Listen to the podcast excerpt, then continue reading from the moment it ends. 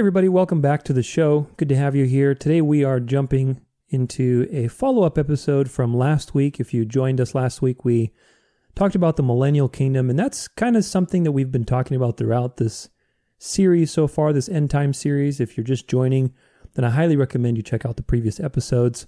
But anyway, we've been leading up to this point because if you uh, tuned in for the first episode, this idea of a millennial kingdom, which is basically a period of time where Jesus is ruling as king, some say it's literally a thousand years, some say it's a figurative period of time.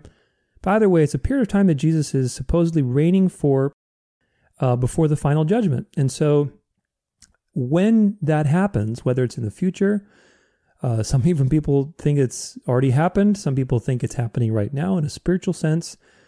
When you believe that happens, has some very big consequences on your end times beliefs. And so we have been looking at all the different elements that are tied to that in the last few weeks. We looked at the binding of Satan. We looked at whether Jesus is king right now or in the future. We looked at things even like uh, God's promises to Abraham and whether they were already fulfilled or not. So, all these things have been adding up to the same conclusion over and over again, and that's that we are living in the millennial kingdom right now. It's a spiritual reality that's unfolding, and it will end when Jesus returns and basically ushers in eternity and the final judgment. So, last week we talked about the millennial kingdom and how Jesus, how the apostles, how even John the Baptist, everybody recognized that this idea of the kingdom was an imminent reality. It was an imminent thing that was about to happen. It was about to unfold. It was a spiritual reality, just like in the episode on the Israel and the third temple that we talked about, how the temple, this whole temple stuff being happening in Israel right now with the third temple and them preparing sacrifices and all this kind of stuff. This is not prophecy being fulfilled. You are being deceived if you believe that this is Bible prophecy. Bible prophecy is not being fulfilled in Israel. This is a great deception, and we talked about the reasons why. Hopefully, as we get into deeper things in this series, you'll understand better why I say that. But the temple was always a spiritual reality. The apostles believed that, Jesus taught that, everybody believed that the temple, the, the final temple, the final reality, is a spiritual thing. It's the church, it's the body of believers, it is the Lord's table, it's the kingdom. All these different words spoken of throughout the scriptures by both Jesus and the apostles, they're all pointing to and referring to the same reality. It's a spiritual reality where we have communion with God because of the Holy Spirit. And the Holy Spirit was given at Pentecost. That's when the church, the kingdom, all these different things happened. And so today we are diving into a kind of a supportive topic to this because there's just so much to this millennial kingdom. Obviously, there's so many different topics that are supportive. If I were to make one episode for all these things, it would probably take me more than I can talk. So today we're talking about Revelation 20, and we're talking about some specific things that are happening in Revelation 20 that are added on to this idea of a millennial kingdom. We didn't get a chance to address those in the last episode. So, again, if, if this is the first time you're joining us, then I would highly recommend at least go and watch the last episode so you understand the context. But today we're looking deeper at Revelation 20. We're going to look at certain things like the first resurrection, the timing of Satan's release. We'll look a little bit about that. Um, we're going to look at this idea of the saints coming to life and ruling for a thousand years with Christ. What does that mean? Or ruling for the millennium, let's put it that way. Because if you remember, the word thousand in the original language in Greek is chilioi.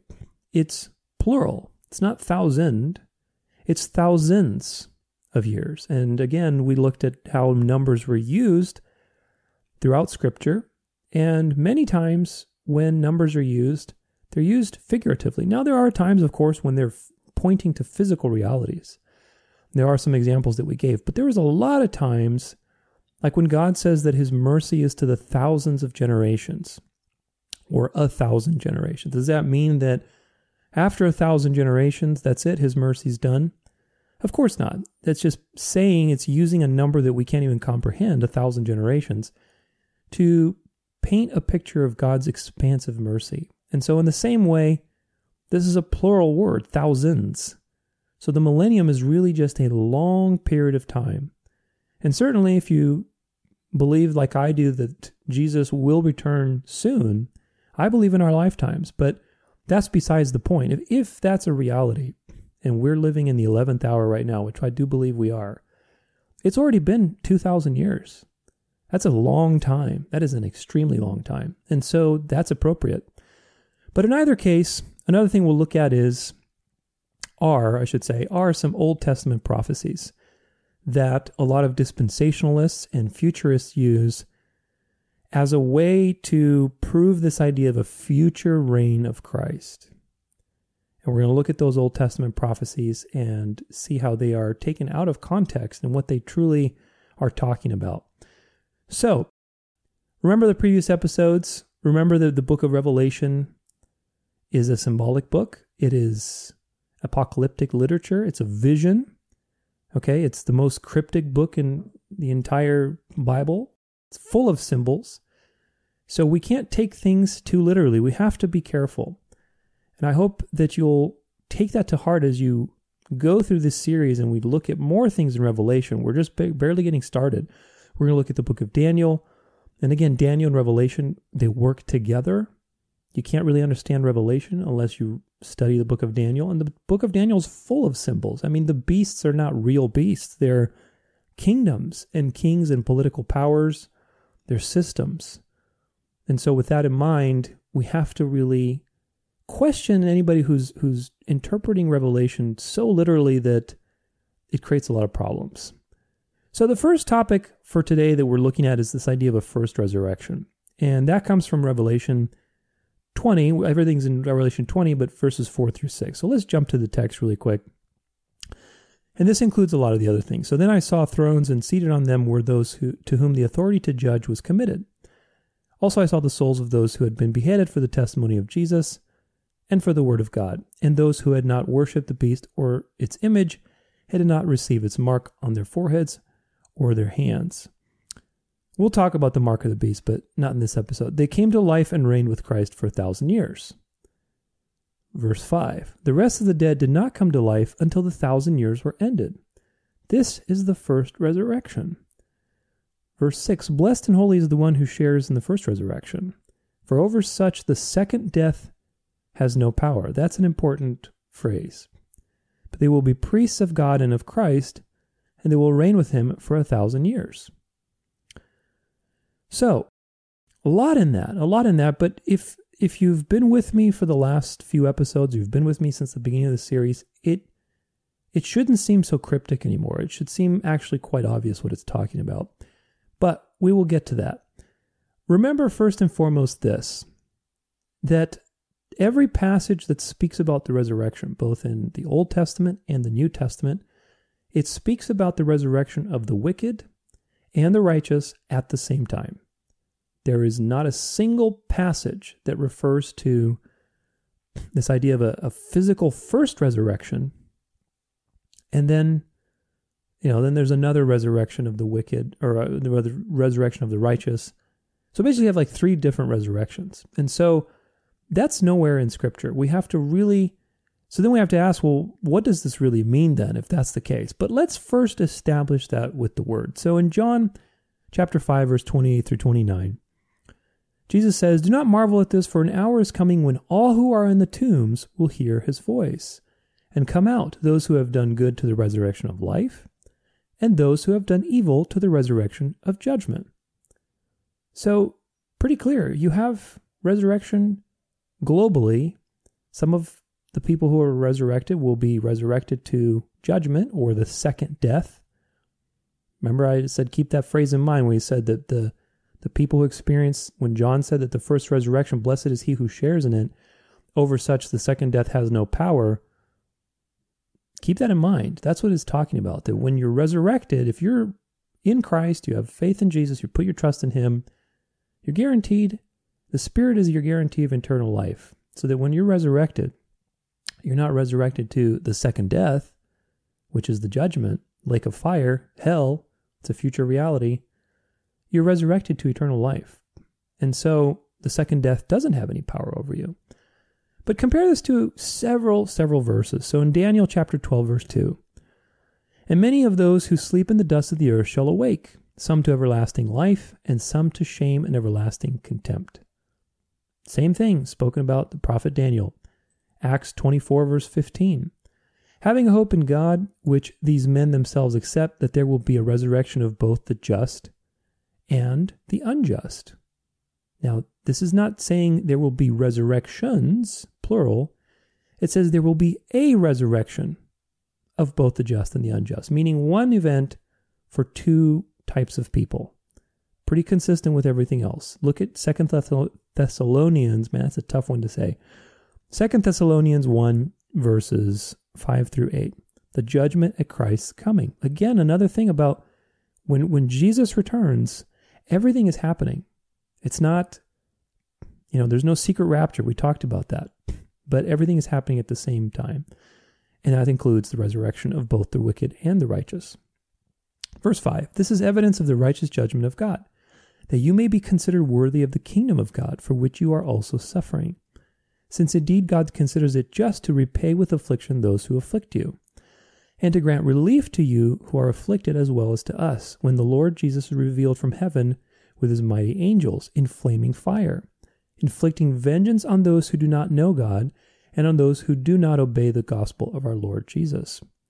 So, all of this is happening at the same time. What's happening in verse 7 to grant relief to you, and also to inflict vengeance in verse 8 on those who do not know God. This is a, a summary, a bird's eye view of what's happening in, the end of the last day which has been echoed in so many other places that he's going to grant relief and peace. We're going to meet him in the air, those who believe. If you're left alive, you haven't taken the mark, he will grant you relief. Everybody's, everybody's going to be transformed. While at the same time, those who are wicked, who have taken the mark, who have raged against God, they'll be destroyed. So it's, it's a bird's eye view of that whole situation. Compare this to Matthew chapter 25. There's a couple verses there that are important. The final judgment, verse 31. When the Son of Man comes in his glory and all the angels with him, then he will sit on his glorious throne. Before him will be gathered all the nations, and he will separate people one from another as a shepherd separates the sheep from the goats. And he will place the sheep on his right, but the goats on the left.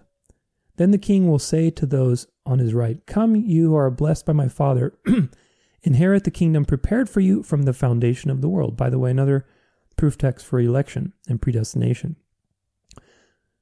For I was hungry, and you gave me food. I was thirsty, and you gave me to drink.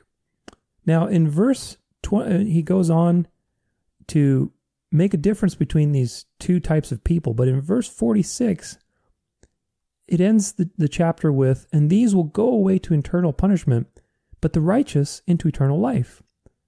So again, you have this duality of the righteous are raised, the sheep and the goats, one is going into the kingdom or eternal state, let's put it that way, and the other is going into destruction.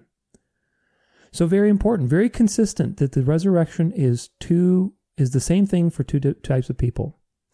Now in Matthew 16 earlier, verse 27, Jesus says, "For the Son of Man is going to come with his angels." Again, this whole thing about coming with the angels, by the way, which there's no secret rapture. The angels are the one that are bringing you in the air to meet him to come in with his angels in the glory of his Father, and then he will repay each person according to what he has done. So if you're wicked and evil, then you get justice. If you are in Christ, you get mercy. Pretty consistent. 1 Corinthians chapter 15 verses 22 through 26. We've talked about this one so many times, but it's worth mentioning over and over again. Verse 22 For as in Adam all die, so also in Christ shall all be made alive but each in his own order Christ the firstfruits, then at his coming, those who belong to Christ. So when Jesus comes back, those who belong to Christ, who are in Christ, will be resurrected. There's no other resurrection. Verse 24 Then comes the end when he delivers the kingdom of God to, to God the Father after destroying every rule and every authority and power. For he must reign until he has put all enemies under his feet. The last enemy to be destroyed is death. This is the most important ver- part of this to anchor what we're talking about, which is the last enemy to be destroyed is death. He has to rule amongst his enemies until his enemies are put under his feet. And then when he returns, he, he destroys the Antichrist, he destroys the Antichrist system, all the wicked, all the people who took the mark of the beast, and he destroys death once and for all by transforming and resurrecting. So the people who are alive, they're going to be transformed. We get the eternal body that's not corruptible. Then the people who are dead, they're going to be raised incorruptible. So everybody's going to be incorruptible. Death is destroyed at that point. That's the last enemy. When does that happen? That happens when Jesus returns. And then he delivers the kingdom that he was already ruling in amongst his enemies, the millennial kingdom, which is happening right now. He delivers that kingdom to God the Father. And then God rules through the Trinity, through Jesus, on earth, all in all. But that's not a millennial kingdom, that's just eternity. That's the new heavens, new earth. So you see how all this comes together? But the point is this the last enemy to be destroyed is death. That's at the resurrection when Jesus returns. What happens when he returns is a resurrection of the righteous and the wicked. Same time, same event. Look at John chapter 6. There's a lot in John, verses 39 all the way through 54, but we're going to pick a few here. 39. And this is the will of him who sent me, that I should lose nothing of all that he has given me, but raise it up on the last day. For this is the will of my Father, that everyone who looks on the Son and believes in him should have eternal life, and I will raise him up on the last day. I mean, he says it like several times. Verse 44 No one can come to me unless the Father who sent me draws him, and I will raise him up on the last day, just in case you forgot. Verse 54 Whoever feeds on my flesh and drinks my blood has eternal life, and I will raise him up on the last day. He says it four times at least. And, you know, probably he should he doesn't need to say it that many times, but people think that there's more than one resurrection because of this futurist idea that has invaded the church, has invaded eschatology. It's a futurist idea that looks at Revelation literally and super chronologically and physically. You're looking for physical things, and so you interpret things in a physical way. But it doesn't make sense. Everything that we've just read testifies that the resurrection happens on the last day, and the resurrection is for both the good people who are in Christ and the wicked people who rejected Christ. Everything happens at the same time. The last enemy to be destroyed is death because the resurrection happens on the last day. It all makes sense. It's all very clear. So there's nothing about this whole first resurrection thing. There's no first resurrection, second resurrection, third resurrection. There's only one resurrection. And so the question is Is John contradicting scripture when he says the first resurrection and he's painting this picture of the first resurrection? The answer is no, because scripture doesn't contradict itself. It's, it's all written by the Holy Spirit. So this has to have a different meaning than this literal idea of a first resurrection and trying to time a first resurrection with the return of Christ and then maybe a thousand years of him reigning and then another resurrection after that. It doesn't make any sense. It really doesn't. Because nowhere else is that pictured. It's all at the same time, which makes the most sense. And again, if we remember, this is a vision. This is a vision. It's full of symbols and metaphor and and just apocalyptic themes that unless you study other books like Daniel to see how symbols really work, then it, you kind of get lost, really. So here's the thing if you are born twice, you only die once, right? If I'm born again, then I only die once. If you're not born again, and if you're only born once, then you die twice. Isn't that interesting? If people are born just physically, then they'll die, and then they're going to get resurrected and they'll die the second death, which is the lake of fire. It's the judgment because you rejected Christ and you weren't born again. But if you're born again, though, though you die, you shall live. That's what Jesus said, right? If we're born again, we will be resurrected. And over that resurrection, the second death has no power. So being born again must have something to do with this idea of a first resurrection. Now, we see that actually clarified in some of the letters written by Paul. If we look in Ephesians and Romans, there's some very telling things there. So if we jump to Ephesians chapter 2, verse 4 through 7, Paul writes, But God being rich in mercy, because of the great love with which he loved us, even when we were dead in our trespasses, make note of the language, made us alive together with Christ. By gr- grace you have been saved and raised us up with him and seated us with him in the heavenly places in Christ Jesus. Verse 7 So that in the coming ages he might show the immeasurable riches of his grace in kindness toward us in Christ Jesus.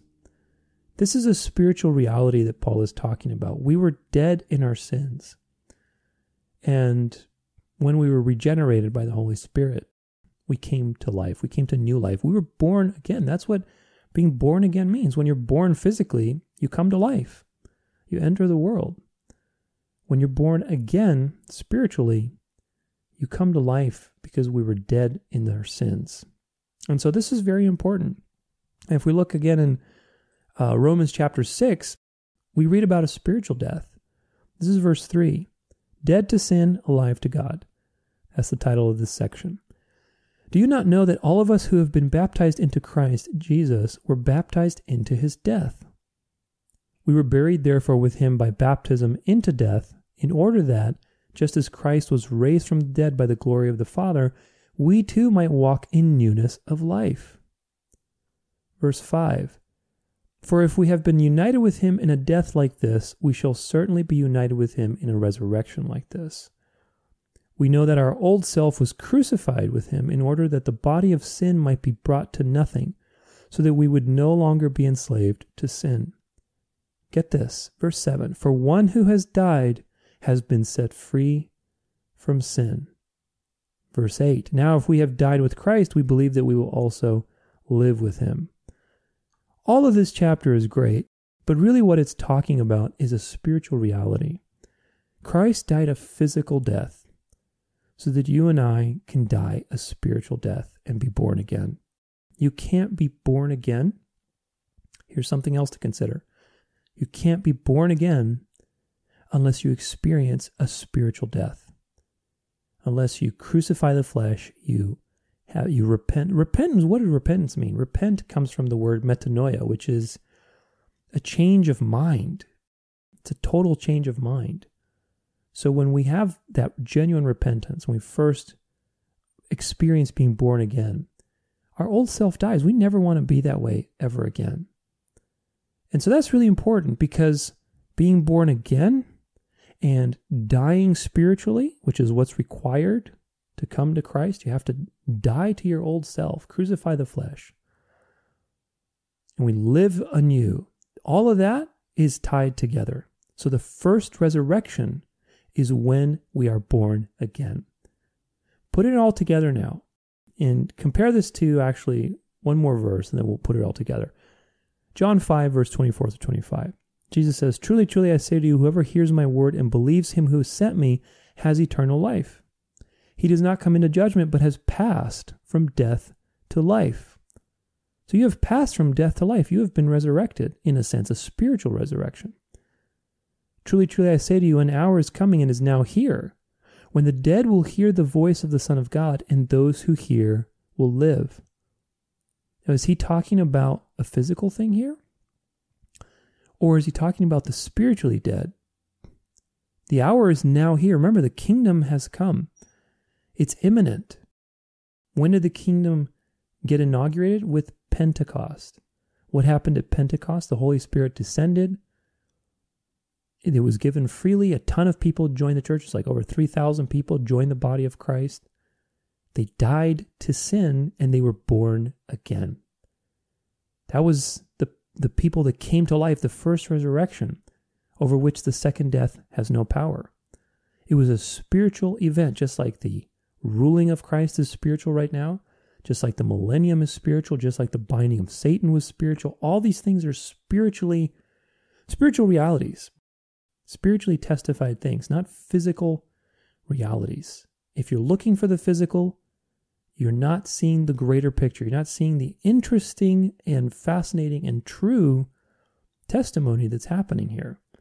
You're chasing after physical carrots, like we talked about with the Israel Third Temple thing. Man, you have to stop watching what's happening in Israel all the time. It's a it's a total distraction. It is part of a greater ploy to deceive the world, and who knows how far it's going to go. But it's definitely a deception. It's not Bible prophecy coming true. The temple was already created, and it's a spiritual reality, and it's the body of Christ, not a physical temple. So let's put it all together. There's a, a new birth that happens, and we come to life spiritually, when we also die, when we die to sin. It, we, in order to be free from sin, you have to die so that the law can be appeased. And Jesus died a physical death so that we could die a spiritual death. You see how that works? It's so brilliant. We can die a spiritual death so that we're free from sin. And yet we still live. And we will be eternally with Jesus because the second death will have no power over us, even though we physically will die. We experience a spiritual resurrection because we die to sin. That's what the first resurrection is. It's the only place in Scripture that talks about a first resurrection. And so, if John is making that distinction, then we have to evaluate it in terms of everything we've covered, all the context that we've talked about. There's no other place in Scripture that talks about a first resurrection. And of course, we know that the devil tries to put your mind on physical fleshly realities so that you get confused at the very least, and at the very most, you create poor script, poor doctrines, poor theology. You get confused. You teach others the same thing. You look after fleshly things and you ignore the spiritual realities. Those who came to life in Revelation 20, 4 through 6, and were basically ruling with Christ. We're going to look at ruling in a second. But those who came to life that John saw are people who, throughout the millennium, have come to life through the first resurrection, which is being born again. Those who came to life were born again believers throughout the millennial age, which is the age that we're living in right now, throughout the church age. The millennium goes from Christ's ascension when he ascended. Remember, he fulfilled the vision in Daniel 7 of the Son of Man that, that gets presented before the Ancient of Days to receive the kingdom, or to sit on the right hand and receive the kingdom and rule while his enemies are being made his footstool. All that happened after the ascension. So the millennium started at the ascension, and it's going until Christ returns. Remember Corinthians to give the kingdom back to the Father as he finishes off all the wicked, all the people who took the mark of the beast, as he kills, you know, the beast system, he destroys the antichrist, he judges the devil, he judges the wicked, and he destroys death. All of that is happening at the second coming. And the last enemy to be destroyed is death. So there is no physical rule after that. Jesus is at the right hand right now, just like we proved over and over again, especially in the episode on Jesus being king. He's at the right hand. He's ruling while his enemies are being put under his feet. And so all of that is happening.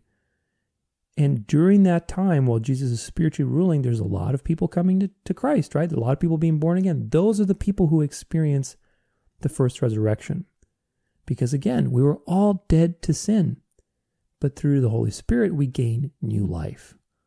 That's really what is being talked about here. So the question is if now, if this is describing a figurative reality, a spiritual reality, then who is ruling and what's what's going on with the ruling of the saints? People who come to life and they rule with Christ for a thousand years. So there's people who are coming to life it's, it's talking about being born again, and they are ruling with Christ during this millennial age. What does that mean? What is it really getting at? Is it talking about people coming to life physically and, and ruling with Christ on physical thrones for a physical 1,000 years? Well, again, no, it's not, because it's thousand is plural. Jesus is already reigning as king the spirit, the first resurrection is talking about a spiritual reality because all the times mentioned in scripture about the resurrection is a singular event for both the righteous and the wicked. So something else must be going on here. And the answer exists in looking at how does Jesus define ruling. And we know because in the beginning of Revelation, he addresses the seven churches of Revelation. Now, there's a whole episode we're going to do on these churches because it's a prophetic text as well as a text that is relevant to the time that it was written. There were actual seven real churches. But again, God uses physical things as types and shadows for future spiritual realities. We've talked about this plenty of times. And if you don't see this as part of your way that you look at scripture, you're really missing out on some very important things. Just like Joseph in the Old Testament was a type and shadow of the Messiah with how he was betrayed, how he suffered, then he conquered. Just how Abraham sacrificed, almost, sac- not almost, but at being asked to sacrifice Isaac, his only son, even though he had more than Isaac as a son, but he was asked to sacrifice Isaac. And he put the wood on Isaac's back. All that stuff was typifying the sacrifice of the Son of God, the Messiah.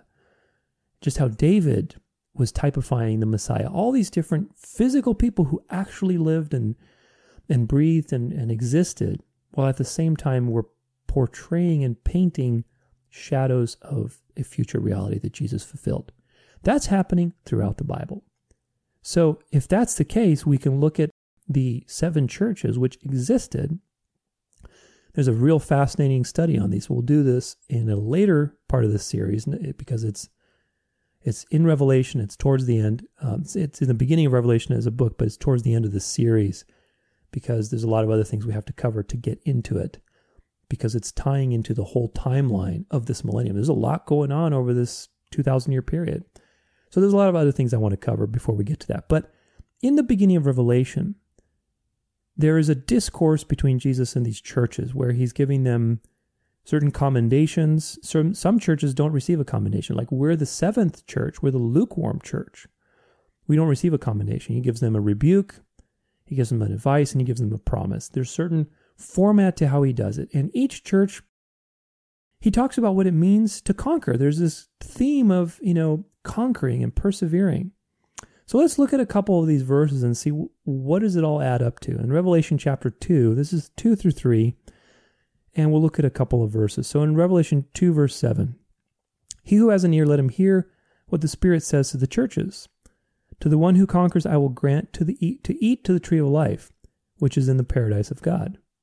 So if you conquer, you have eternal life. Chapter 2, verse 10 through 11. Do not fear that you are about to suffer. Behold, the devil is about to throw some of you into prison, that you may be tested, and for 10 days you will have tribulation. Be faithful unto death, and I will give you the crown of life. It's a very important sentence. Verse 11 He who has an ear, let him hear that what the Spirit says to the churches. The one who conquers will not be hurt by the second death. So far, pretty consistent themes with everything we've read. Chapter 2, verse 17 He who has an ear, let him hear what the Spirit says to the churches. To the one who conquers, I will give some of the hidden manna, and I will give him a white stone with a new name written on the stone that no one knows except the one who receives it. Chapter 2, verse 26 to 28. The one who conquers and who keeps my works until the end, to him I will give authority over the nations, and he will rule them with a rod of iron, as when earthen pots are broken in pieces, even as I myself have received authority from my Father. And I will give him the morning star. He who has an ear, let him hear what the Spirit says to the churches. Now, what's this morning star? The morning star is actually the prophetic word, and we see that in uh, 2 Peter chapter 1, verses 19 through 20.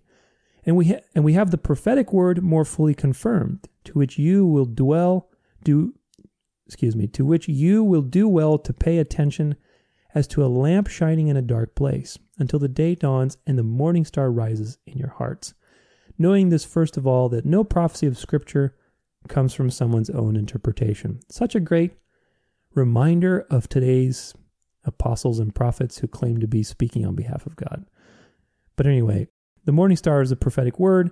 So to he who conquers, you will get the morning star and you'll be able to rule as Jesus rules in a spiritual way, right? Because he's ruling currently in a spiritual way. Revelation chapter 3, verse 5 The one who conquers will be clothed thus in white garments, and I will never blot his name out of the book of life. I will confess his name before my Father and before his angels. Revelation chapter 3, verse 12. The one who conquers, I will make him a pillar in the temple of my God. Never shall he go out of it, and I will write on him the name of my God and the name of the city of my God, the New Jerusalem, which comes down from my God out of heaven, and my own new name.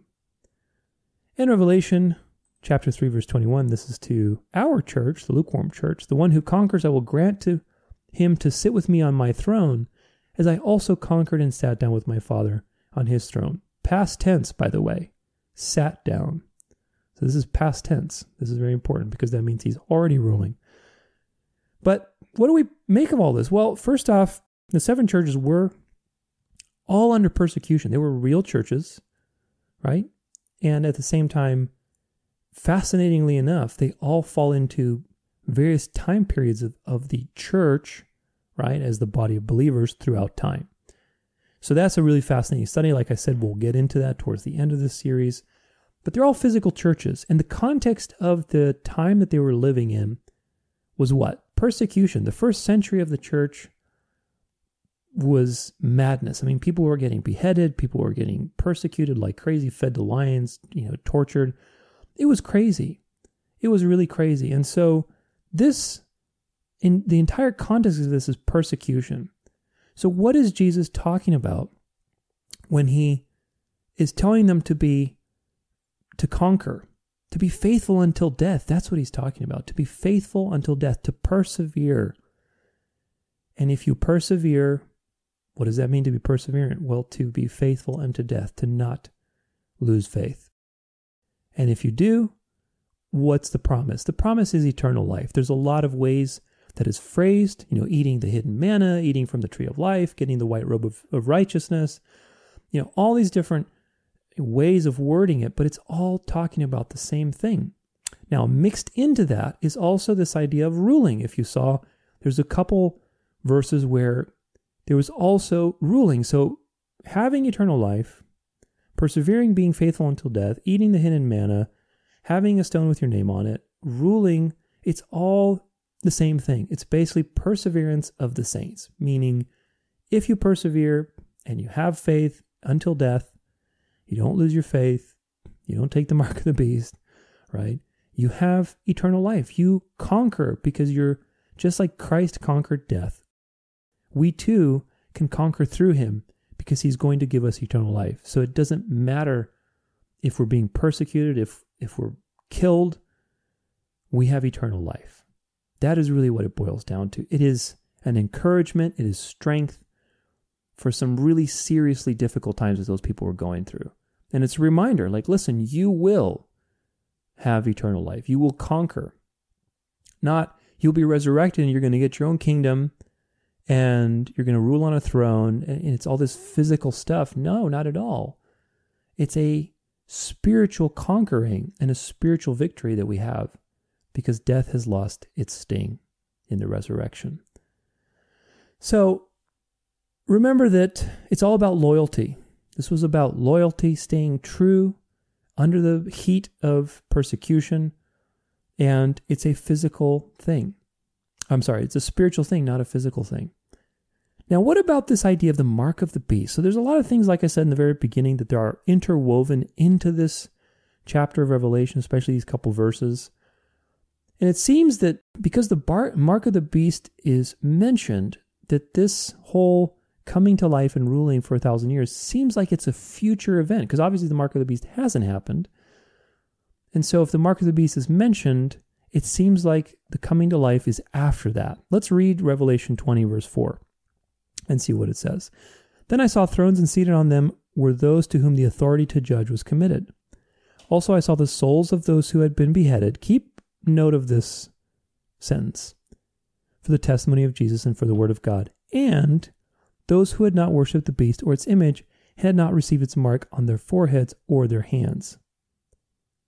They, meaning these two people from the, the souls who had been beheaded and the people who had not worshipped the beast and basically got killed for it, they came to life and reigned with, uh, with Christ for a thousand years.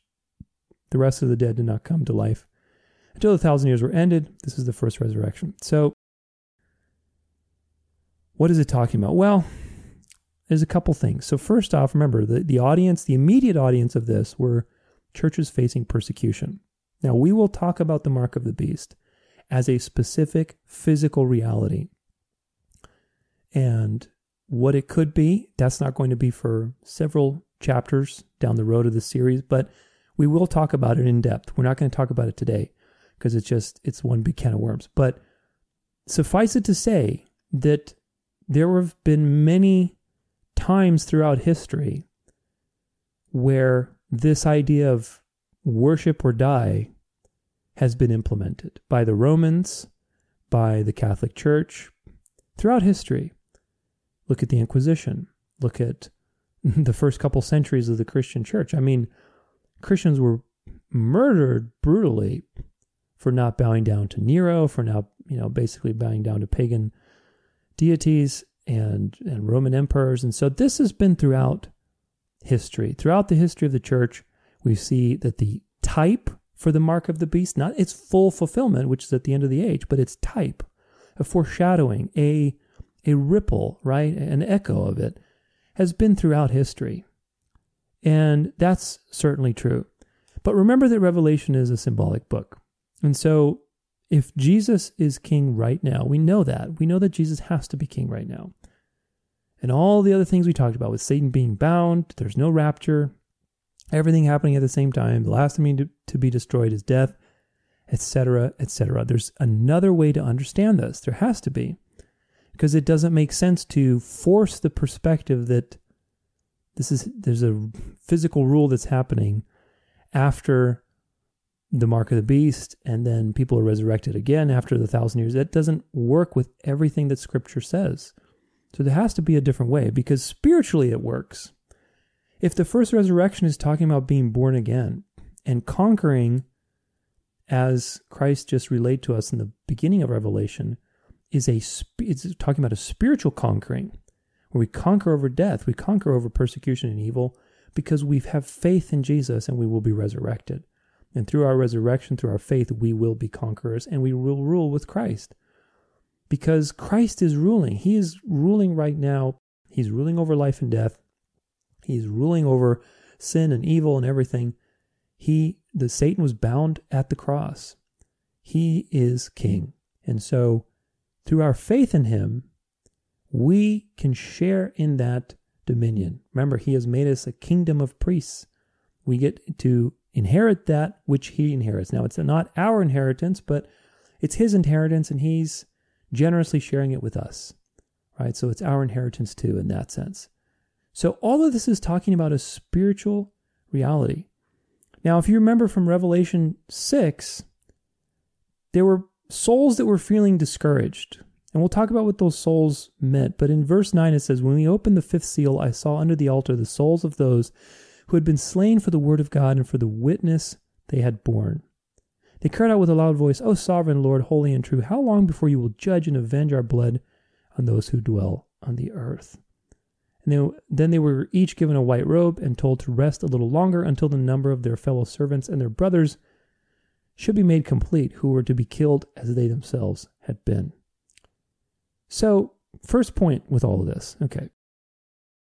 John was writing to the churches of Asia Minor. And they were under persecution, serious persecution. They needed encouragement. They needed to be reminded of their overcoming through Christ so that they could stay strong and persevere even until death. That's really the immediate context. All of this is about staying strong, having faith, and reminding them that you are conquering through Christ because he's conquered. Because he's conquered death, so will you. Do not be afraid. That's really what it boils down to. I think that's relevant for our generation too, because I believe that the mark of the beast will be implemented in our generation in its full. Remember, there's a lot of types and shadows throughout history, but in its fullness, it will be implemented. And the reason it will be implemented is because we have digital currency. There is no other point in history where total control over what you buy and sell has ever been achieved. But with digital currency and uh, digital everything, it's now possible. And that's why I believe it's in our generation. But the second point is this, and I think this is more profound. If we take into consideration that Jesus is already reigning, it's a spiritual millennium. If this millennium is describing this period of time where people are coming to life, meaning the first resurrection, meaning being born again, dying to sin, the church age, the gospel spreading, and they're reigning with Christ. Why are they reigning with Christ? Because they're being persecuted and yet conquering despite their persecution. They're coming to life, meaning they're born again, and they're reigning with Christ, meaning they are overcoming death through their faith. They were going to reign with him during this period of time. There's a lot of people throughout the last 2,000 years that have been martyred, and through their martyrdom, through their strong faith, they have overcome death because they will be resurrected. So, this is all talking about a spiritual reality. Now, if we look at the specific words that are used, the, the sentence that I told you to keep in mind of is, is a timestamp. So, if we look in Revelation 20, verse 4, there's a timestamp. And that's why I think this is so perfectly woven into everything else we've talking about. In verse 4, it says, Also I saw the souls of those who had been beheaded for the testimony of Jesus and for the word of God. So there's a specific way that people are dying. It's be- being beheaded. And then he says, And those who had not worshipped the beast or its image and had not received its mark on their foreheads or their hands. They came to life and reigned with Christ for a thousand years. So the, the timestamp here is very specific. It's people who basically got beheaded and then people who didn't take the mark of the beast. Those are two types of martyrs, right? Now, those martyrs fit perfectly well with history because the people who got beheaded, that was in the very first century of the church, and we'll look at that. And then the people who uh, didn't take the mark of the beast, that's at the very end of the age. So, what is this saying? It's saying the completeness of time throughout this millennial reign, where Christ is reigning while his enemies are put under his feet, meaning the beginning of the church where people were going to be beheaded to the very end where people will be killed for not taking the mark and worshiping the beast. That entire period, people are going to be coming to life, meaning they're going to be born again. They're going to be reigning with Christ, meaning they're going to be overcoming death because they're going to be martyred and they're going to be strong in their faith and they will conquer. That's what it's saying. It is it's a complete again, add it to this idea of a thousand. Again, it's thousands but even the, the number 1000 is a spiritually important number. It's, it's 10, which is completeness, to the third power, which is 3 is another. When you, whenever you have a, th- a three repetitions of something in the Bible, especially in Hebrew culture, three repetitions was like, that's it. It's, it's the ultimate completeness. And so a thousand, even if it was a thousand literal years that, that this was saying, but it's not, the point is completion. Throughout this entire period, God's will is absolute. People will overcome, people will come to Jesus, people will hear the gospel, they'll overcome death, they'll reign just like Christ conquered because they're they're going to overcome evil and persecution and they will be resurrected. So that's what it's saying. It's encouragement for the churches of Revelation at the time, which were being persecuted very heavily, and it's encouragement for us throughout history. Anybody who's reading that verse, chapter 20, verse 4, at any point in time can say, oh, okay, well, I'm not, the mark of the beast hasn't happened yet.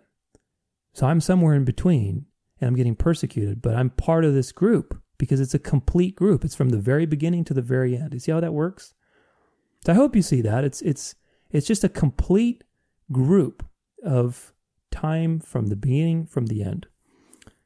And it's really just about the faithful overcoming. It's just, again, it's about perseverance, about perseverance of the saints and obtaining eternal life. When they ruled spiritually, it's not about ruling on physical thrones, it's how Christ overcame death through his faith. It's the same thing.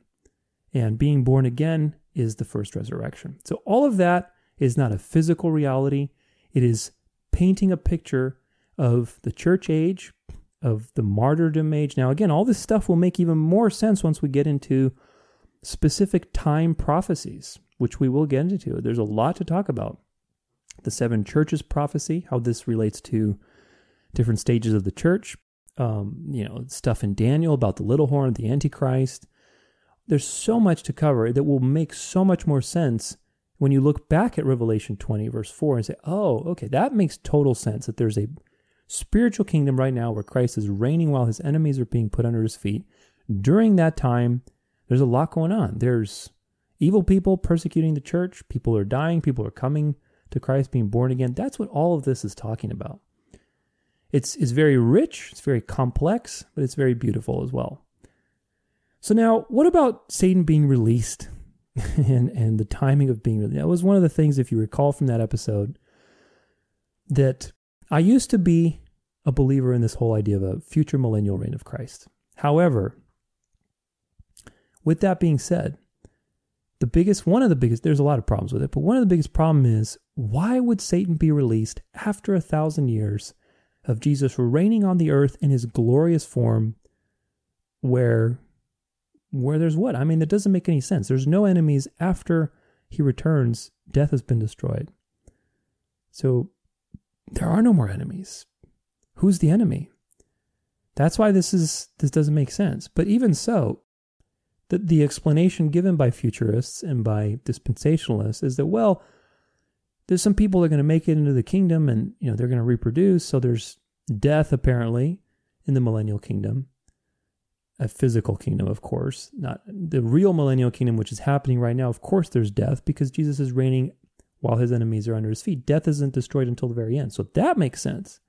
But jesus being on earth physically in his glorious form literally the presence of god on earth physical presence incarnate in in all power and glory and there's sin and death, that doesn't make sense. But either way, the explanation is that Satan needs to, you know, test people who've been born because they never got a chance to test. And so it's supposed to somehow redeem God's character and prove that even in paradise, people will make a mistake. But look, all this stuff doesn't make any sense. It just really doesn't because that was already proven in the Garden of Eden. That was already done. So why would God do that again? Doesn't make any sense. And again, if Christ returns, the last enemy to be destroyed is death. There are no more enemies. After God's wrath has been poured out, after all the bowl judgments, after there's a resurrection of the wicked and the righteous, there are no more enemies. It's eternity. So the millennial reign is, the future millennial reign is nonsense. It's a deception. And probably for good reason, because I think that's what they're trying to engineer. So many people believe in a physical future reign of Christ that I think they're going to try to counterfeit a millennial reign with all this third temple stuff and the futurist uh, interpretation of things. Remember, the devil always wants you to look in the physical realm. And people are looking after a physical reign. Well, what if a false Christ comes along? What if the devil masquerades as Jesus? And okay, the millennial reign is here now. And everybody says, oh, we have all this technology and it's just beautiful and it's a golden age. And unless you worship this false Jesus, then you'll be one of the enemies that has to be put under his feet. See how all that kind of comes together? And I don't know if that's the case. I think it's a possibility. But if that is what's going to happen, then a lot of people are going to be deceived. Just imagine, just imagine how crazy that would be. But this whole thing with Satan being released is really something now we have to re-examine because if if the millennial reign is spiritual, if Satan was bound at the cross and you know the, the thousand reign is not some literal future thing, then the question is when is Satan released? Well, we know that the millennium covers a period of tribulation and martyrdom and persecution from the beginning of the church, which is the beheading, right? The beheading of the saints, all the way to the mark of the beast. Now, I didn't talk about this, but I want to just pull up a an article and this is this is myth busting ancient Rome throwing Christians to the lions. It's an article about you know some of the things they were doing basically in, in the past. So just this section I want to read, not just lions. The punishments meted out to Christians who admitted their religion and refused to sacrifice varied enormously. In the first and early second centuries AD, meaning the first church, Christians who were Roman citizens, including the Apostle Paul, were executed by beheading which was quick and merciful. Later in the second century, beheading was a privilege to which only the highest ranking citizens were automatically entitled. The lesser sort, as they were known, were subject to more violent punishments. These included being crucified, burned to death, and attacked by beasts. So, point case in point, right? The the beginning of the church, what they were doing was beheading people. Are they going to behead people for the mark of the beast? Who knows? I don't know. But the beginning was the timestamp was beheading. That's the type of death you're going to have. And then the mark of the beast, however they're going to kill people for that, but that's the time frame. It's the two timestamps to say from the beginning to the end. It's marking those two uh, points with the type of deaths of the martyrs. In the beginning, martyrs were getting mar- uh, beheaded, and at the end, they're getting killed for not worshiping the beast or taking the mark. So, but with that, that whole period of time is the millennium. It's a spiritual reign where Satan is being bound. He's raging against God. He's raging against the nations. He's trying to get people to create this one world system. And he's fighting against the gospel. The gospel's going out to all, every nation. It's a crazy time that we're living in. We're living in that time. But Satan gets released towards the end of that period. And the question is, when does that happen? Now, we know that there will be believers left alive in the final generation where Christ returns. That's true. Some are going to get killed for not taking the mark, which is what Revelation 20 attests to, right? The people who were beheaded and the people who were killed for not taking the mark. There will be some that we are left alive because those are going to be carried up into the air when Jesus returns by the angels. So Satan has to be released at some point to rally the nations and unite them for battle at Armageddon against Jesus. We know that. Now, that part hasn't happened yet, but there are some other things that it may have happened that give us a clue as to when this whole timing of the release of Satan might happen. The question is this Are we living in the time that Satan has been released? I believe so. And we'll talk about this more in the future specifically. But there are two ways to look at this there's a literal way and there's a metaphorical way. If you read Revelation 20 literally, then sometime after the mark is implemented, because the mark of the beast and people getting killed for not taking the mark is the is the deadline. You see how again John says that from beheading to the mark of the beast, that's the time of the millennial kingdom. So if we're reading it literally, then sometime after the mark of the beast is implemented and people start getting killed, then Satan is released to basically organize the nations for battle and and get the final battle going at Armageddon, where the kings of the earth will battle against the second coming of Christ and they'll lose. That's the literal way to read it. Now, if you read this more metaphorically, which I do, I think it's this is not we have to nitpick details in the sense of literal physical details. I think there's spiritual realities being discussed here. If you read it, read it more metaphorically or symbolically, the little time that he's released for could be a longer period of time. And we're gonna, we'll talk about this in a future episode a little more, but in Revelation 17, here's why, here's my logic, follow my logic here. Eight, verse 8 says, The beast that you saw was and is not and is about to rise from the bottomless pit and go to destruction. And the dwellers on the earth whose names have not been written in the book of life from the foundation of the world will marvel to see the beast, meaning the people who were never chosen to be saved, they will marvel after the beast, because it was and is not and is to come. So, the beast that comes from the bottomless pit, from the abyss, is about to rise. There's some there's a marker there where the bottomless pit is being opened and there's something that comes out of it a beast. A beast is a power, it's a political power, it's not a person. And we'll talk about that in a future episode as well, because that's a whole discussion. But Revelation 17, verse 12 And the ten horns that you saw are ten kings who have not yet received royal power, but they are to receive authority as kings for one hour together with the beast. So this talks about basically, again, this whole idea of the kings of the earth uniting with the beast, the political power, giving them their power, getting manipulated, and at the end, they actually turn on the beast and devour her and destroy her. So, all that that I just said is future. That hasn't happened yet. The, the beast has possibly arisen is rising, right? That's already happened, number one, in Revelation 17:8. But number two, which is this whole idea of the kings uniting and having this one world system where they pledge their allegiance and their resources to the beast, that has not happened. The war in Armageddon has not happened. Obviously, that's a future event. The mark of the beast is a future event. So we are somewhere in between the beast that rose from the bottomless pit. And again, we'll talk about this in a future episode, so stay tuned. These things are very involved discussions. But my argument is that the beast, the system, remember, beasts are systems and, king, and kingdoms and powers and political entities. That's already arose from the bottomless pit. So if you read this from a more metaphorical period, a more metaphorical way, and you see the little time as a, a metaphorical period of time, possibly maybe 100 years, 150 years, 200 years, I don't know, something like that, not like two weeks, right? Then I see this as we're in that little time right now.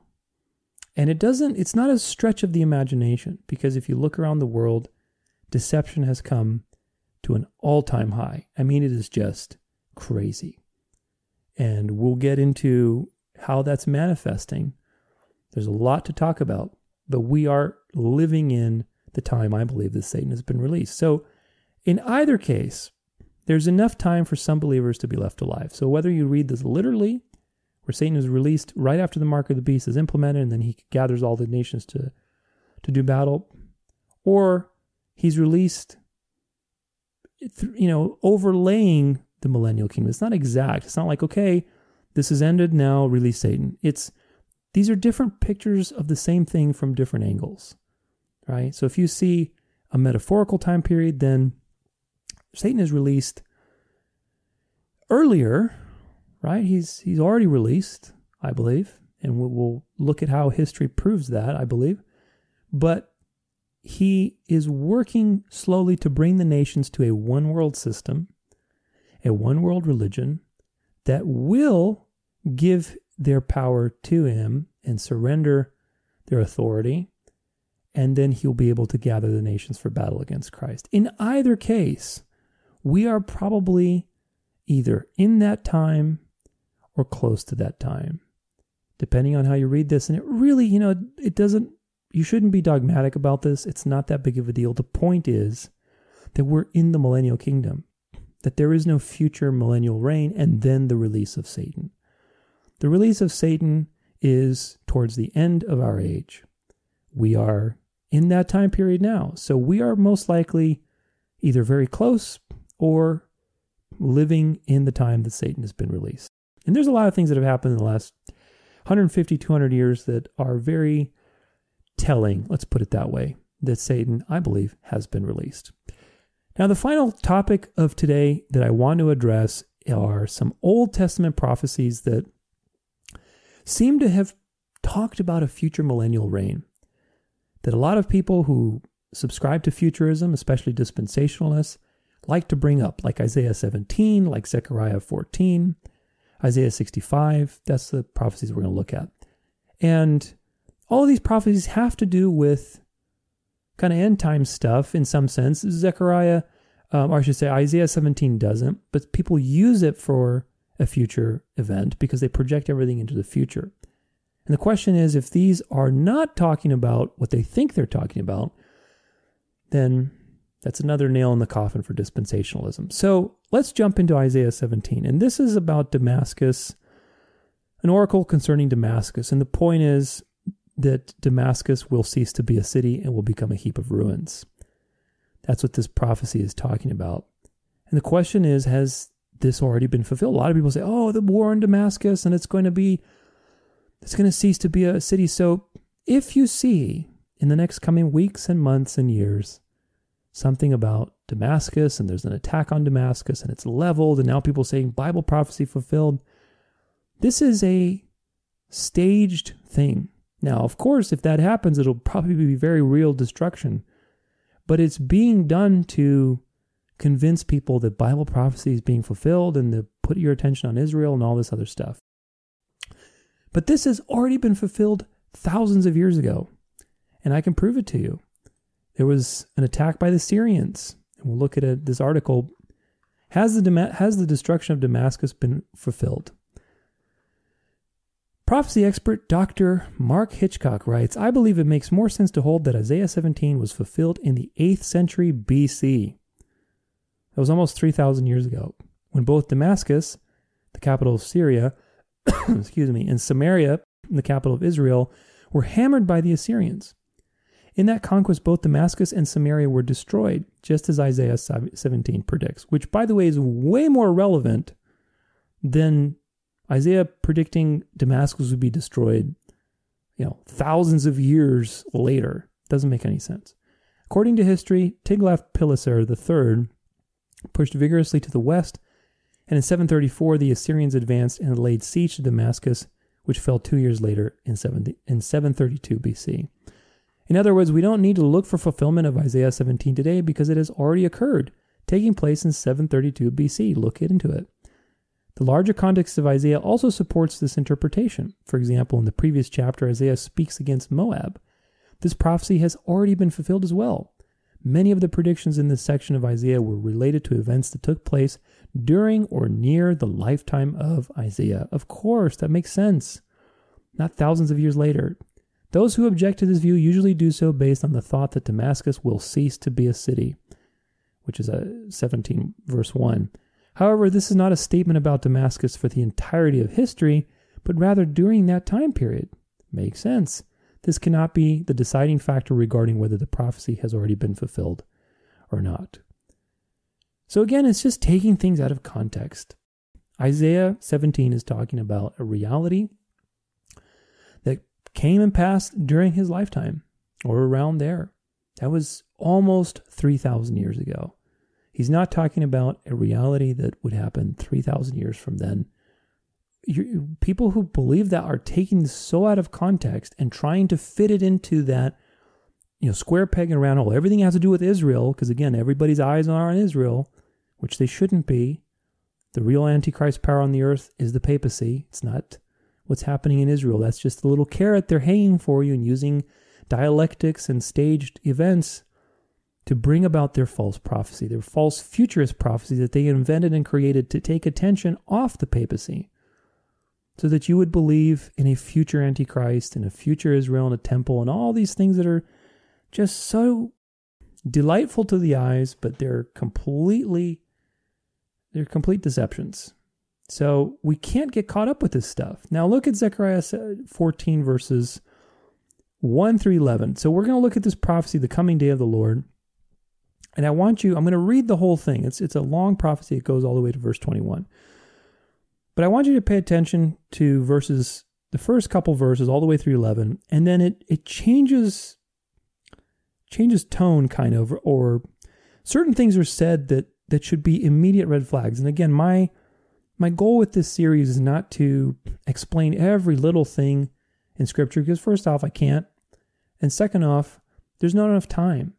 But my goal is to really give you the skills to look at things and say, you know, there's enough in here for me to discredit what other people are saying about it.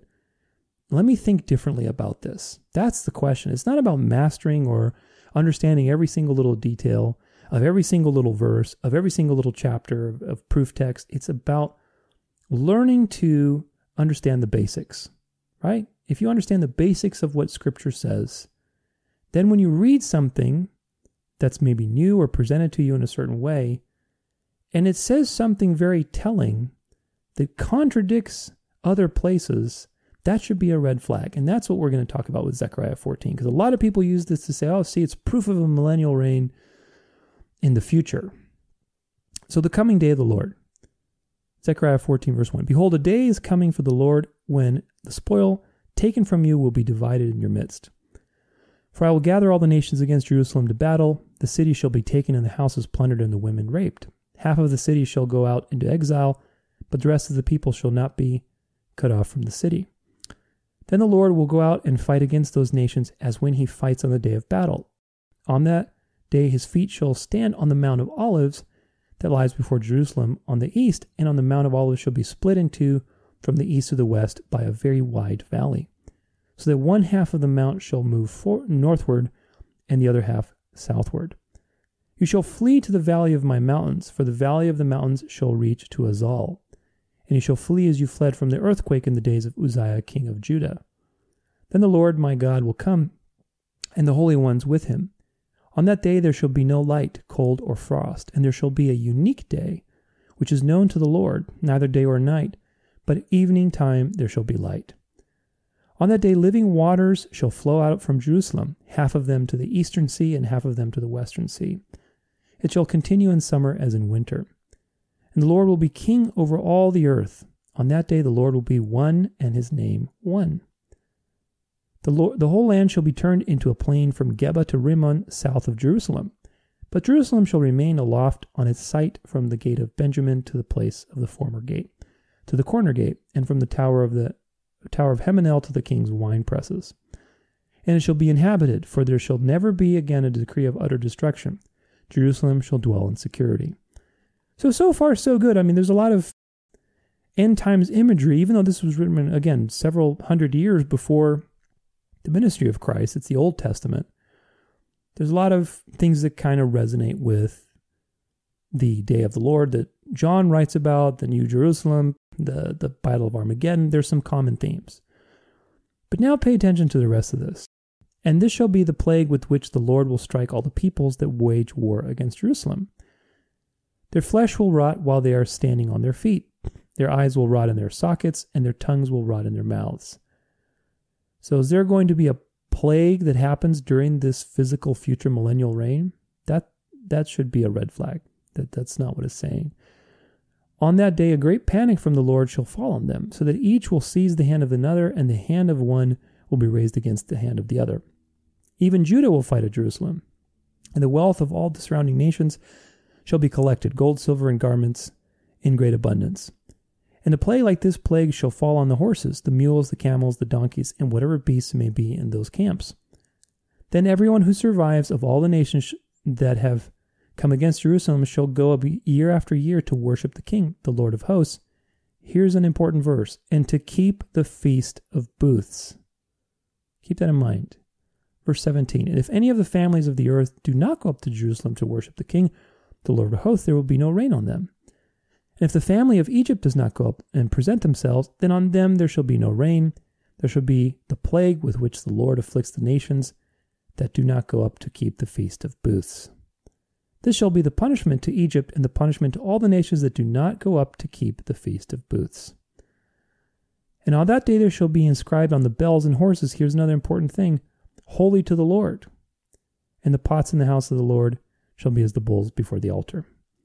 Verse 21 And every pot in Jerusalem and Judah shall be holy to the Lord of hosts, so that all who sacrifice, another important sentence, may come and take of them and boil the meat of the sacrifice in them. And there shall no longer be a traitor in the house of the Lord or of hosts on that day. A lot of stuff in that, but a couple things to keep in mind. Feast of Booths. So, according to a literal dispensational reading of this, when Jesus reigns in the future in his physical throne, people will be required to keep the Feast of Booths and to sacrifice. Did you pick that up in those last final verses? That is really significant. Do you really think that that's what would happen? That we would go back to a sacrificial system and a legalistic system where if you don't keep the Feast of Booths, there's going to be consequences? Doesn't make any sense. And so we have to raise an eyebrow. We have to object to a physical reading of this because that's not what this is talking about. The horses, another thing is the horses were not holy animals. They're not clean animals. But yet in this, it talks about the bells on the horses will be holy to the Lord. Like the ho- even the horses are going to be holy. So it can't be possibly talking about this Old Testament reality that's going to be resurrected basically when Jesus returns. That's not at all what it's talking about.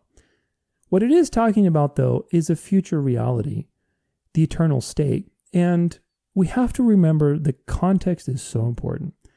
The Old Testament prophets, like Zechariah, did not have an understanding, a revelation of the Trinity, of the great you know, gospel of grace, of being born again, of the new heavens and new, new earth, you know, all these things that we have the pleasure and the luxury of.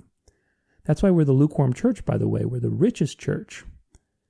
Laodicea was the richest church in Asia Minor, but we are in that church today. We're the richest church because we have the fullness of revelation. We get to look back in history and see all these things that have happened. And we get to understand context. We get to see, we're not stuck in the Old Testament with more stuff to happen. Do you see that importance there? We are in the end times. We get to see everything that has happened and put it together and understand what's going on. And that's really valuable because the people in the Old Testament, like Zechariah, didn't have these revelations. I mean, they were prophets. God showed them things and had them write certain things, but they wrote according to the time that they lived in. The metaphors that are used about horses having bells and being holy to the Lord and the Feast of Booths and sacrifices obviously aren't talking about literal things. They're using physical realities that people knew and painting them in new ways that people would be like, huh. Imagine trying to teach people who were stuck in a legalistic system, trying to introduce to them slowly this idea of like being saved by grace, being born again, a spiritual millennial reign, and then the resurrection happening all at the same time. All these ideas are huge ideas that took thousands of years to build up to, and then Jesus revealed them all. But the prophets, they weren't the Messiah, obviously. They, they revealed chunks of it and in pictures that they could use, you know, they used physical pictures that, that people could relate to, that they understood, and they were just writing what God told them to write. There's some times when the prophet Daniel didn't understand his own visions he was tormented because he didn't understand like what am I just writing down here? Like, okay, I'm going to write it down, but I don't understand it. And he he begged Gabriel, the the archangel, to explain it to him. And you know, he begged God to give him the answer, and God gave him the answer. And so, point is this: the the prophets who were writing things down, they were writing because it was being revealed to them. It doesn't mean they understood or had full revelation of what they were writing down. They were just vessels, just writing what God told them to write down. They were using Old Testament realities that people could understand to paint a future reality that is very different from their time. So it's not talking about a time when there's going to be sacrifices being offered again. That is complete nonsense. That alone should make you reject the dispensational idea that this verse or this whole passage, as it says, chapter 14 of Zechariah, is somehow talking about a future millennial reign where Jesus is reigning physically on the earth and mandating that people keep the Feast of Booths and, you know, making sacrifices again. I mean, that's just nonsense. That is nonsense. And some people say, well, you see, that's proof that Israel has to bring up their Levitical system, that's a slap in the face to God to believe that the physical temple that they're building is somehow that's what God wanted. No, the temple is the church. It's the body of believers. We prove that. That's what the apostles thought. That's what Jesus taught. Everybody thought it was a, phys- a spiritual reality. So, this idea that the Jews have to have their own special plan of salvation and bring back their Levitical law and sacrifices, and that's a good thing, that's an affront to the gospel because they need the gospel. They don't need to bring back their sacrificial system. That's an insult to Jesus. And we should be praying for them to, to hear the gospel, and we should do what we can, not support them to, to go into even more error than they already are. I mean, that's just really bad. The final Old Testament prophecy is in Isaiah 65, and that's in verse 20 through 22. I'm just going to read it here. No more shall there be in it an infant who lives but a few days, or an old man who does not fill out his days. For the young man shall die a hundred years old, and the sinner a hundred years old shall be accursed. They shall build houses and inhabit them, they shall plant vineyards and eat their fruit. They shall not build and another inhabit, they shall not plant and another eat. For like the days of a tree shall the days of my people be, and my chosen shall long enjoy the work of their hands. So, this is the chapter, the title of this chapter is called New Heavens and New Earth. And people use this again, if you're reading this physically and literally, just like how dispensationalists read it, say, oh, see, they're still going to die, but they're just going to live much longer. And so there's going to be death in the millennial kingdom. And then you construct this whole aberrant theology based on something that you take out of context. Because so far, again, if you understand your basics, Jesus has to be ruling as king right now. The devil is bound. He lost his power over death when Jesus was resurrected. There is no pre tribulation rapture. Everything happens at the same time.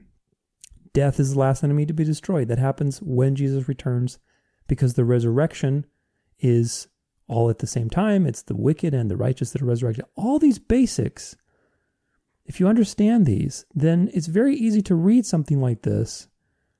Or I should say, to hear somebody say, oh, see, it proves that there's so on, and say, no, it doesn't. Because X, Y, and Z. There is no there's no people dying during the millennial kingdom in a physical future reality because we're all transformed into resurrected bodies that do not die. And so, where are people dying? That's, and again, Jesus is reigning right now. So, if you believe that he is not reigning, that he has to reign in the future, then he is also not priest right now, and we don't have the gospel. So, you see the, the consequence of these beliefs. They're really quite silly. They really are. And I, I just hope that more people who are get, you know, getting suckered into this dispensational way of thinking can just wake up and see the truth because their eyes are on physical things. They're on fleshly things and physical realities. So now, Isaiah 65. What is it talking about? Well, it's talking about new heavens, new earth. It's talking about the eternal state. It's obviously it's talking about the eternal state, meaning once Christ returns, new heavens, and new earth, we're all living in eternity. However, that's going to be, it's going to be amazing.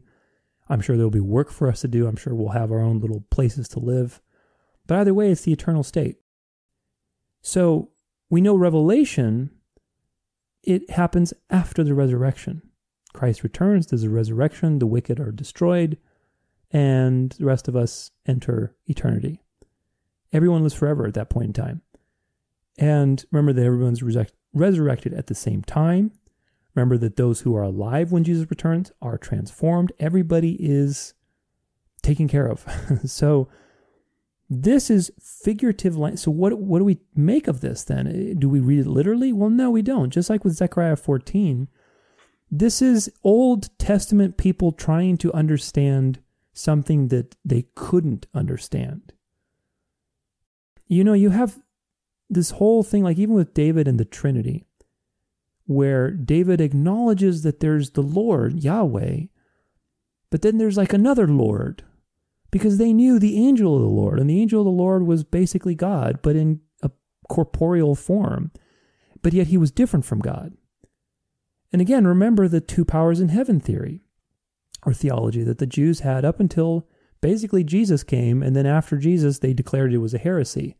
God forbid anybody make any connections to Jesus. But the Jews believed in a two powers in heaven because they're trying to explain this whole idea that God is transcendent, God is, you know, everywhere, but at the same time he has a physical manifestation in a body. In Genesis, God was walking through the garden.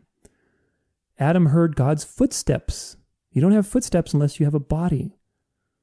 And yet, there's also the transcendent God that's outside of time and space. So, the whole idea of a trinity was throughout the Old Testament people like David struggle with that. They didn't know, they didn't have the full revelation of Father, Son, Holy Spirit. How does that work? Not, not like we understand fully how that works, but we certainly have the full revelation of Scripture. And so the point is that these people were doing the best they could and receiving what they got from God and relaying it. So this is Old Testament language that is designed to paint a picture of like, oh wow, people are gonna the people the person who dies to be a hundred, that's gonna be like a curse if you die at 100. So this, oh man, people must be living for a long time in this new heavens and new earth. That's the point. It's a metaphorical, poetic language designed to use, you know, terms and, and pictures that people were familiar with at the time to paint something that was so far in the future and so far removed from their existing revelation at the time that that was the only way to describe it. So, this is figurative language. Christ revealed all the truth, and of course, we can look at that and see the parallels to Revelation. you have this new earth, all the letters, the gospels that talk about the resurrection, all that stuff makes sense when you have the New Testament. But if you just have the Old Testament and you just read literally and physically, then you're going to get lost. And even worse, you're going to create some really poor theology. So, conclusion, final thoughts. All these Old Testament passages used by people who believe in dispensationalism have either been fulfilled, like the Damascus prophecy, or they're figurative. They're figurative language designed to portray a spiritual future reality that these people simply didn't have the full revelation of. And they're using Old Testament language that people can understand. They were heavily steeped in a ritualistic, ceremonial, legalistic system, trying to understand something that's completely opposite of that. Like the horse, horses with the bells and it says holy to God on them. It's like, wow, how could that be? Well, yeah, that's the power of grace. It's not going to be literal horses with bells. It's you're done with this legalistic stuff. The Old Testament writers were writing in their limited Old Testament knowledge. They didn't have the full revelation, they had the Old Covenant, and they had their limited understanding. And so they would just communicated what God was giving them. And God chose to give them limited pieces of information because Jesus was the one who would reveal everything. Now, there's no mention of a thousand years in any of these passages. Not in Zechariah 14, not in Isaiah 65, and several others that I didn't cover. But ultimately, they all fall under the same group. Either these things have been fulfilled, or these are Old Testament language. This is Old Testament language talking about future realities that were revealed in the New Testament that only people could understand in, in those types of words. But there's no mention of a thousand year literal period of, of Jesus reigning or the Messiah reigning on earth. None. No mention of millennial reign. No mention of any of that. It's all inferred because it's taken out of context. That's really what's happening. Remember, Jesus is already king. He has to be king. So, this is not talking about a literal millennium with sacrifices, with the Feast of Booths, with a separate plan of salvation for the Jews, with a third temple, physical temple with, you know, sin and death while Jesus is physically present on the earth in his glorious form? I don't think so. When he's going to be physically present on the earth, everything will live forever. It's going to be paradise. There's not going to be sin and death. That's nonsense. Those are just figurative words used to describe the eternal state. So I hope that this has given you some clarity on Revelation 20. Remember, there's a lot of symbolic language in Revelation, you know, throughout Revelation, but especially this whole thing with the millennial kingdom. I hope that these few points, the idea about Satan being released, the idea about the first resurrection, about ruling and reigning being a spiritual thing, just like it is for Jesus, and conquering through faith, and also with these Old Testament prophecies, all those have brought some clarity to the objections that there are with the millennial reign being right now now, again, I know a lot of people say, well, how can Jesus be reigning right now? Look at the world around you. Well, yeah, look at the world around you. Again, I believe that Satan's been released.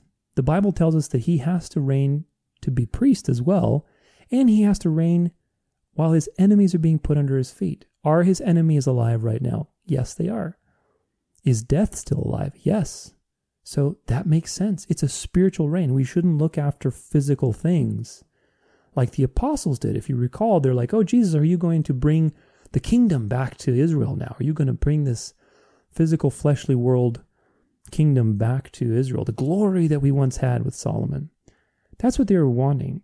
They didn't realize that the kingdom was a spiritual reality that would take many thousands of years and it would culminate, of course, in Jesus' return, the destruction of evil, and then the the culmination of all things, of course. There will be some physical reality that we're all going into. But that's not a millennial kingdom, that's just the eternal state.